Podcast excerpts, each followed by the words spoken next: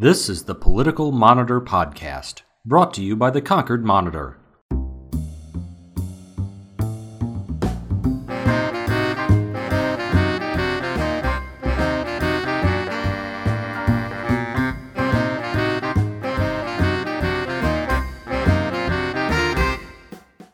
In today's show, there's a week and a half left to go to the primary. We check in on where the Republicans and the Democrats are, who's ahead, who's behind, and who just might win.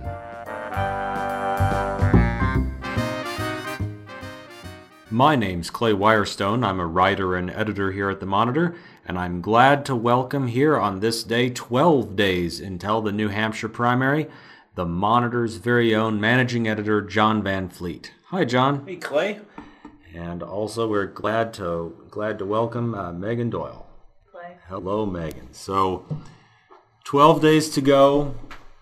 What word, single word, would you use to describe the uh, the energy in the state right now, Jon? Chill. Megan, I was going to say panicked. Frantic, panicked, or chill? Though this week has been relatively chill because everyone's in Iowa. Sure. Right, and The, that's the panic is starting to seep in. So at a, at a just taking a look here at the Real Clear Politics average of polls here in New Hampshire, uh, Donald Trump still at in the lead at 31.7 percent. Ted Cruz at 12.6. John Kasich neck and neck at 12.1 percent. Marco Rubio close behind at 10.6, and Jeb Bush at 9.7.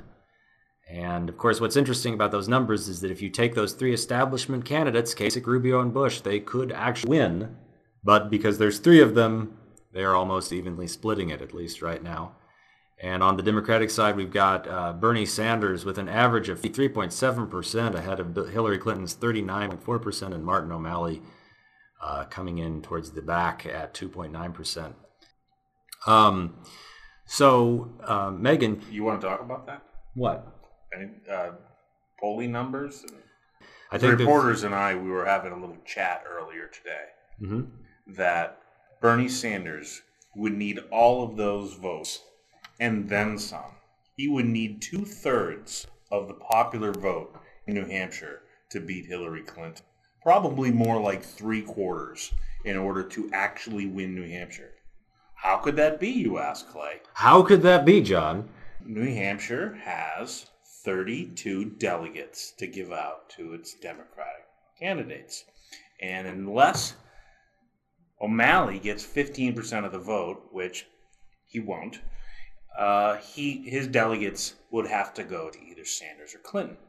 And if there is even a moderate split between Sanders and Clinton, they each get about 12 delegates, maybe 10 to 14. Let's say let's say Sanders does exceptionally well and he Mhm. gets 14 delegates and Clinton gets 10. Mhm. Let's not forget that she already has six super delegates in her back pocket. So if it's even close, she wins New Hampshire. Folks, the Democratic primary, if you want to vote, it, I'm not sure it really matters much because the election has already been settled. The delegates are going to Hillary Clinton. And that's You- your ray of sunshine. You heard for it here first, friends. Clay. Bernie Mintum is is uh, feeling pretty down right Well, now. Well, let me I'd flip say. it around. In if Bernie Mentum needs to be like a shooting comet in order to actually win New Hampshire, and then outside of New Hampshire, he needs similar sorts of jaw-dropping, earth-shattering numbers in order to pull this out. So you can flip your logic on, on its head then Mm-hmm. and say the voting does matter because if you want to affect change in the pool of delegates delegates that are available, you have to come out and show it with popular support. Yeah, Well, but I mean, also, Jon, what you're talking about in, in terms of concentrating on the delegates, you know, that's the kind of, of talk and the kind of thinking that, you know, I don't remember a lot of people talking about that before, you know, Barack Obama's really kind of, you know unparalleled run in 2008 when Hillary Clinton won a lot of states and won a lot of delegates, but his campaign had really worked through the math on how those delegates were allocated. They really got people turning turning out for caucuses, and you know they beat her basically because they had a better grasp of the math. Mm-hmm. And you know, and at this point now, I think there's a lot more people looking at math, a lot more people thinking about that basic point. You know, how do you get the delegates that you need to you need to win? On the Republican side, it, because of that 15% threshold in New Hampshire, that you can't if you don't get that mark, you, you don't get delegates. That really means that those delegates could move all the way, all around on that side in a, in a very interesting fashion. And so it's still really anybody's game. Right. So, Megan, as we were talking here about the Democratic side and uh, Hillary Clinton, some, you have spent some time with the Democratic candidate uh, preparing one of our Van Fleet preparing one of our day on the trail features. So tell us a little bit about that. So I spent last Friday on on the trail with Hillary Clinton, which is why I unfortunately had to miss the podcast last week.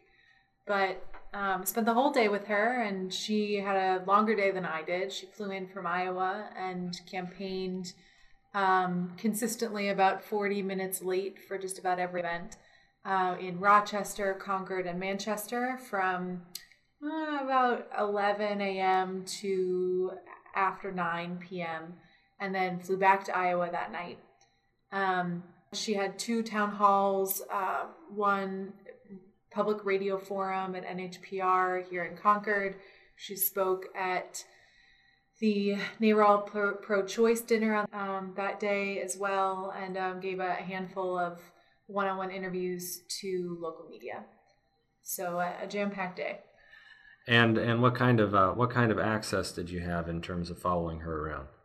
I had minimal access. Um, I had behind the scenes access at her events, but one of the things that I realized is that the kind of access that we had truly hoped for is not even access that really her staff gets um, that in her travel, in her movements between events, in her preparation, that she, you know, she's she's very isolated, um, and that you know the Secret Service protection and, and only a handful of very you know a small number of of personal aides are really as close to her as as we would really want to be. Mm-hmm. Um, and so that that was sort of interesting to me um, you know, I was able, but before or after both of the town halls, one in Rochester and one in Manchester, she did like a photo op with, you know, a, a pre-selected group of people. A couple people pulled out of the audience who had asked questions, and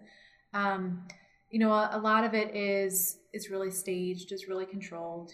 Um, but you do kind of get glimpses at at moments that are really genuine. Um, for example, at the last town hall I was at, one of the people who strategically positioned herself at the end of the photo line um, so she would have a couple extra minutes. Um, she's uh, in recovery from addiction and wanted to talk, you know, has heard Clinton talk about that issue on the trail, wanted to tell her her story, and they had a few minutes together.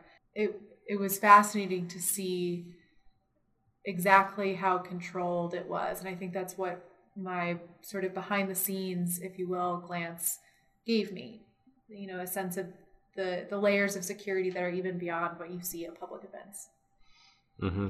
Well, and it's it's also kind of the layers of security you'd expect when you have such a you have a candidate who was such an early favorite, such an early early front runner. Although, of course, that's also led to some some criticism uh, at times as well as she's as she's campaigned here.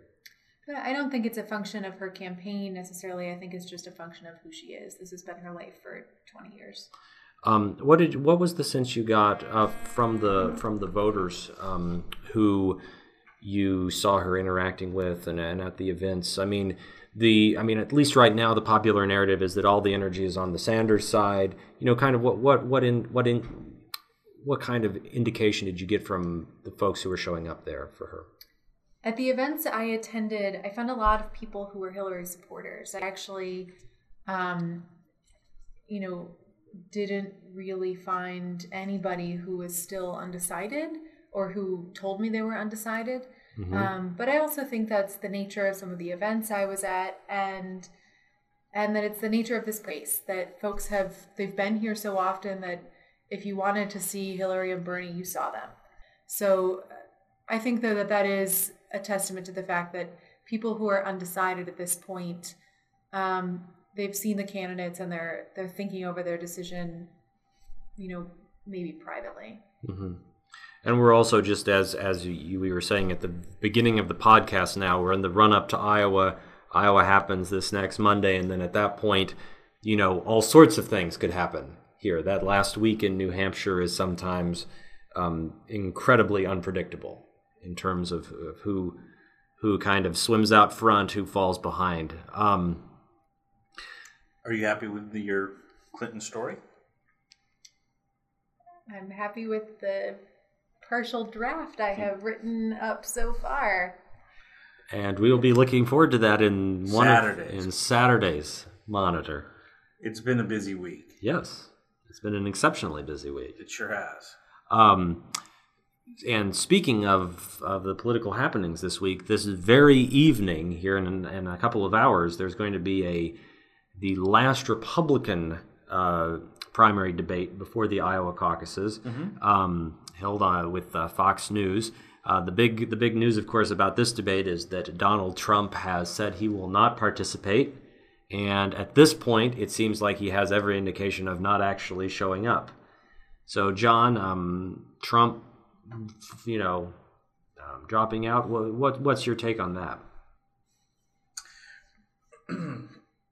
Well, it was it was kind of said that by pulling this move, he dominates the all of the lead up, all of the the talk, the buzz leading up to the event, and then all of the spin after is going to be where was he? What was his event like? How did he counter? Did he recover? Did this hurt him? So all the analysis is is reviewing Trump's move, right? Mm-hmm. So because he owns that cycle leading up to the debate, and then much of the cycle after the debate, what's what's more valuable to the candidate? That cycle, pre and post, or the time at the lectern where you're actually talking directly to the people? So And where everyone's going to attack you anyway because you're the the front runner. mhm. So, and he is currently, again, according to the Real Clear averages, up in Iowa, thirty-two point nine percent to Ted Cruz at twenty-six point one. So that means it's, it's still a pretty tight tight race for him there. yet. So you asked what I thought. So that's what Mm. other people thought, or other people have said. So what I think is the voters don't put up with this for long. That they really don't like this type of behavior. They can they can tolerate it at the lower levels or early on, but when you're getting close to casting your vote and someone's playing games, they don't like it. And so when they go into the the behind the curtain in their voting booth and they have to cast Well, their not in Iowa, well, but true. Um, but in New Hampshire, when you go there and you have to choose with yourself and your conscience who you think is going to be a good president, this doesn't bode well for voters. I think Trump is unless unless you totally think that the everything's so horrible that removing oneself from the the the political process is the way to uh, triumph over it. right. Go ahead, man. Well, I think Trump is also playing, trying to play on the fact that he's gotten good good response so far when he's sort of criticizing the media, when he's you know taking shots at at reporters for being biased or unfair, um, and and generally people have have listened to that and have liked it, um, whether we want to admit that to ourselves or not. Um, but I think this is a a moment when he took it. I think voters will decide he took it too far. Um, that by not participating in a discussion that doesn't show the kind of presidential quality they're looking for, kind of like what Jon just said. Well, and I think that's just that's going to be the question. I mean, I think throughout this campaign, there's always been the question when you're talking about Trump, um, has this latest outrage, whatever it is he's ginned up, has this been the point at which he goes too far? And at least in, in, up to this point, you know, we've never really reached that reached that aspect. You know, we've reached there. Um, you know, it's it's always whatever he's done has tended to to boost his standing in the polls, or at least it hasn't hurt him generally. Um, Well, But- saying yeah, go ahead. but but again, that being said, this is of a different this is a different kind of, of situation. I, because it's not about him saying something outrageous. It's not about him attacking someone. It's about just participating in a forum. And you know, and in a kind of forum that he's already done several times before. what I was going to say is, and if you look at his audience, right? So if he's saying, I've been treated unfairly by MSNBC, he gets sympathy from conservatives because they're like, oh, yeah, they're so unfair to us conservatives. But by saying, I'm getting treated unfairly by Fox News, he doesn't get much sympathy from conservatives who are fans of Fox News. So he's playing to the wrong crowd here. Well, or you could also say that his entire campaign has been predicated on the notion that the Republican establishment and the Republican elites have not been serving the people who voted for him, voted for them. So Fox News is an extension of those elites, is an example of someone who's who's let the people down. Now, whether or not people make that jump or not, you know, I I, I don't know. Um, talking about uh, talking on the subject of debates, um, it looks as though um, the uh, union leader and MSNBC have put together uh, a bonus Democratic debate here for New Hampshire on February 4th. Um, it's not been sanctioned by the Democratic Party yet, but at least at this point, right, it looks as though all of the candidates are go. Yeah, if if you believe that the the Democratic Party won't get in the way and stop this, uh, it remains to be seen. It, it was interesting that yesterday Bernie said he wasn't sure he. I think at one point he said he wasn't going to go, and then he he called for more debates. They are, you pointed out, a little squishy in their commitment. So I, I'm not sure. Yeah, I mean, I think it. You know, I think there is. You know, it's it is tight enough that I suspect that they'll ultimately go for it, because there's really I don't think there's a downside for Hillary Clinton for, to debate in a little higher profile way before the before the primary at this at this stage. You know, if she had a 20 point lead over uh, over Bernie Sanders in, in New Hampshire, I, I don't think she'd go for it. But at, at this at this stage, I think she probably would. Um, let's see. I, I did want to go back to uh, that 15% threshold that I was talking about for the super delegates. Sure. I'm not sure that's actually holds true, that percentage on the Republican side. So I just want to throw that out. I believe that's the case, but there's Well, the- always a chance, Clay. Well, the parties can make be wrong.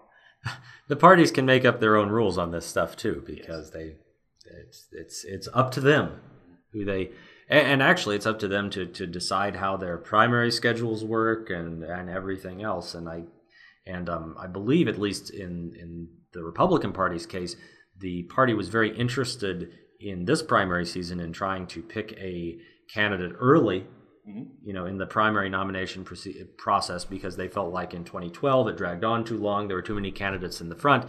Of course, now there is some indication that they are regretting some of those decisions because it means that there's less time for more establishment candidates to come up and challenge the likes of uh, Trump and Ted Cruz.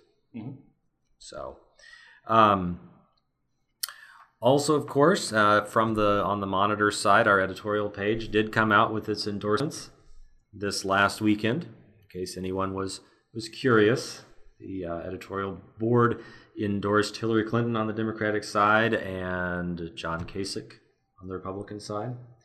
Um, although we should we should point out that the news operation and the opinion operation are are are separate on matters like this. True. But uh, I did see that the uh, the Hillary Clinton endorsement did did seem to be picked up and replayed a lot of places. Got a lot of comments, got a lot of pages online. Other primary news here: Bernie Sanders is going to be on town, uh, be in town on uh, primary night. Yeah. do that. He's going to be at Concord High School. That's great. So head out to CHS to see see Bernie win or lose. I I guess. We're Is- still not sure where the other candidates are. yeah, I was going to ask that if we had any indication of where Hillary Clinton is going to be. Or you I- could I go not know and yet. go to Concord High School and watch Bernie win but lose. Yes, Jon. thanks to thanks to omnipresent delegate math. Um, An omnipresent Jon Van Fleet cynicism. that's right. That's right.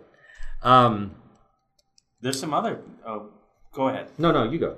Um, other news. Uh, today, Megan's been working on um, a story. We just found out a, a former mayor has passed away. Yep. Um, Marty Gross was a three-term mayor of Concord. Uh, he was elected in 1975, but you know was well known on the primary cycle as well as a. He used to host a lot of candidates would come by his home um, on Rumford Street in Concord, and you know he hosted Bill Clinton and Jimmy Carter, and his wife Caroline was a well-known Republican in the com- in the community. She was um, uh, one of the first women in leadership in the Republican Party in the state house in New Hampshire, and uh, she would host Republican candidates. And I was talking to um, a uh, friend of theirs today who said that back then, you know, one spouse would sit on the stairs and the other party and, and the other spouse would kind of wheel and deal around the house and they would kind of have their own turns at it. So um, a, a really well-known and well-loved figure in Concord and in the state of New Hampshire for, for many reasons beyond that as well. and um, certainly thinking of all of his his friends and family now too. Um, let's see. Um, and you were you were covering too some uh, some state house news uh, here recently too, right? About keeping the possibly keeping the state house open on weekends. Yep, I was at the State House yesterday for a hearing on a bill that would basically allow the state to take money from the Greater Concord Chamber of Commerce to keep the State House open on Saturdays, um, probably from like Memorial Day to Labor Day, um, during that kind of peak tourism, um, warm weather season. So there was generally favorable opinion, and you had a lot of local uh, representatives coming forward and supporting the bill um, in question. Um, there were some concerns raised about, you know, how would you handle vandalism, and how do we make sure there's enough money, and you know, uh, different questions like that. So I think the bill does have a, a battle ahead of it, just in terms of working out the logistical details. Um, but you could sense some very strong support from members of the local community, local elected officials, and um, local merchants as well for, for this plan. Well, I mean, it's it's a it's a fairly obvious thing, right? I mean, if you're going visiting downtown Concord and you're it's the weekend, I mean, the State House is right there. You know, it's it's right off the street, and to, to not be able to go go in and look around seems kind of a kind of a shame. And in terms of security, though, I have to say it's kind of it's kind of funny because I know that you know I've gone and, and poked around in there with my son during the during the week, and it is is not the highly most highly guarded place in the world most weekdays, frankly. Well, as far as you know, we've got a number of legislators that are packing heat, and if you get out of line, Clay, they'll show you who's boss. Well, I was meaning when going when the legislators are away. I see. there's there's not a lot going on there out of out of the se- out of session time. Is my is my point. True, and as you know, there is a, a real treasure trove of art, art and art artifacts Mhm. in that building, which is one of the real arguments to keep it open. Yeah, well, I mean, And one of the major concerns as to how to protect those items. So it's it's a concern on both sides, I think, of the argument. well, I mean, there's just the you know the, the portraits are everywhere. Yes, Um, The Hall of Flags is another the big draw. portraits, the Hall of Flags, um, the chance to see Bill Gardner in in person. It's it's limitless. um, that being said, so Jon, this is usually the time at the podcast in which I, in which I turn to you and say, "So, Jon, do you have anything else?" But of course, Clay. And you always do. Uh, I want to go back to your earlier question. You know, how are things in New Hampshire right now? One of the, and this is not a one-word answer, but I'll be, I'll try and be succinct. There's an interesting confluence of events right now in New Hampshire where you have the highest of the highs. You've got the biggest events in political theater, which is presidential politics, abutting some of the smallest, most granular level political events in the world.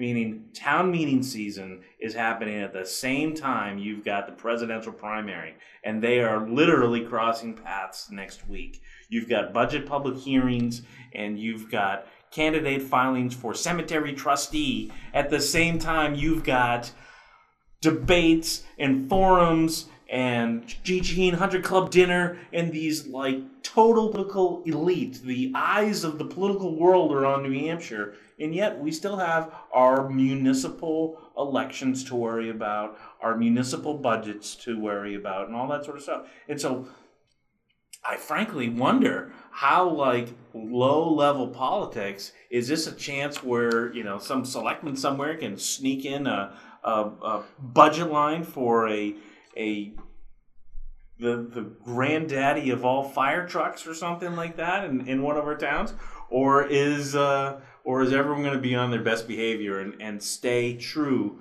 to the frugality that New Hampshire is known for? Will their enthusiasm for voting in the presidential primary carry over to their town meeting? You know, but it's it's interesting that you bring this up, Jon, because this is actually why New Hampshire has the first primary.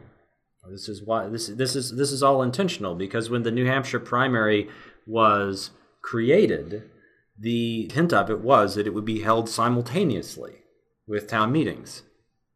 So How that's do you know this? because I have been doing research into the history of the primary for our little primary countdown feature Well, that's in the terrible idea. How are we supposed to cover all this stuff?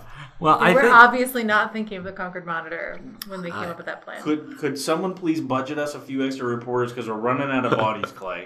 well first, and the other thing was, of course, it was originally all in March because that's when the traditional town meeting season is, and uh, I think we're you're talking about like SB two stuff that's starting next week, right?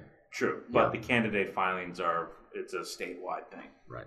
Um, but yes, so it, it, it it's it's a feature, not a bug, or at least that was the original the original thought. Everyone would get together and cast their cast their votes in town, and also pick their pick their president, presidential, and also their vice presidential preference, which is a, a contest that I'm sad that we've lost. There used to be a primary election for vice president as well as president. You are full of fun facts. which is like what Dave Brooks has been writing about in his plurality voting method, where you would you would vote for perhaps more than one candidate. While not while not typically ranked voting, that by voting for a vice president, you could essentially be given a second place vote. I vote first place and second place. Hmm.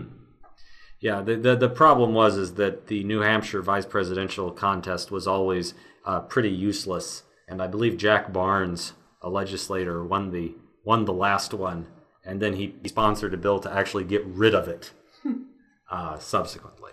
So Megan, Anyway. do you have anything else? Undecided voters? Oh yeah, there we go. So we have been collecting, and hopefully it comes together so our readers can can see the final product.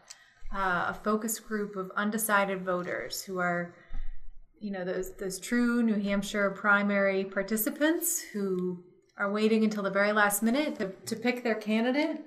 Uh, we've got a handful of, of people on uh, in both parties as well as registered independents and are you know a range of you know professions and ages um, among them and we'll see who they choose we'll see what they say. that'll come out next week Yeah, that'll be good. We've been working on that for a while.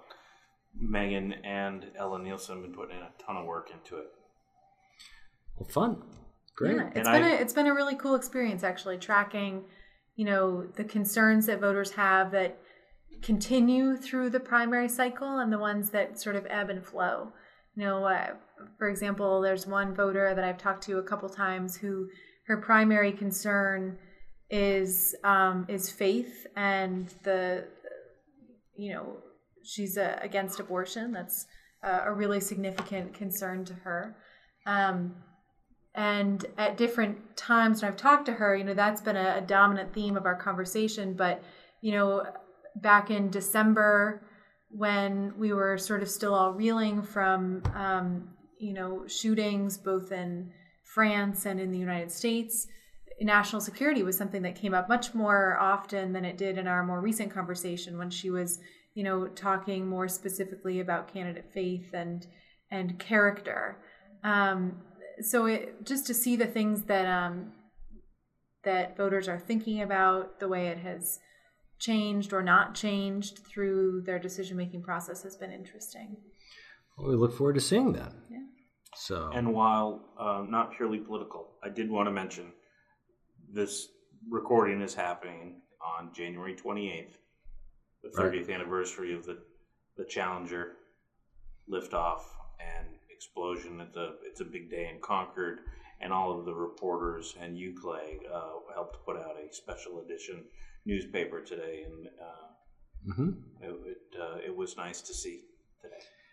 it's a it's a pretty comprehensive look at and not just the past but also also the present and kind of the the legacy of, of Christa McAuliffe too Mhm. so it was it was an interesting and uh, great project to work on so a special day here in Concord.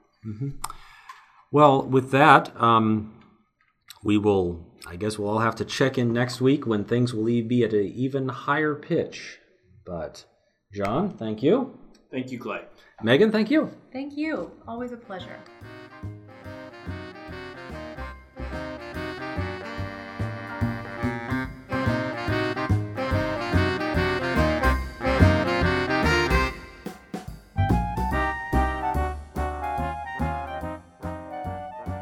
Thanks for listening. Remember, you can subscribe to this podcast series through iTunes or Stitcher. And for all the latest news, please visit politics.concordmonitor.com. Thanks for listening, and we'll see you again next week.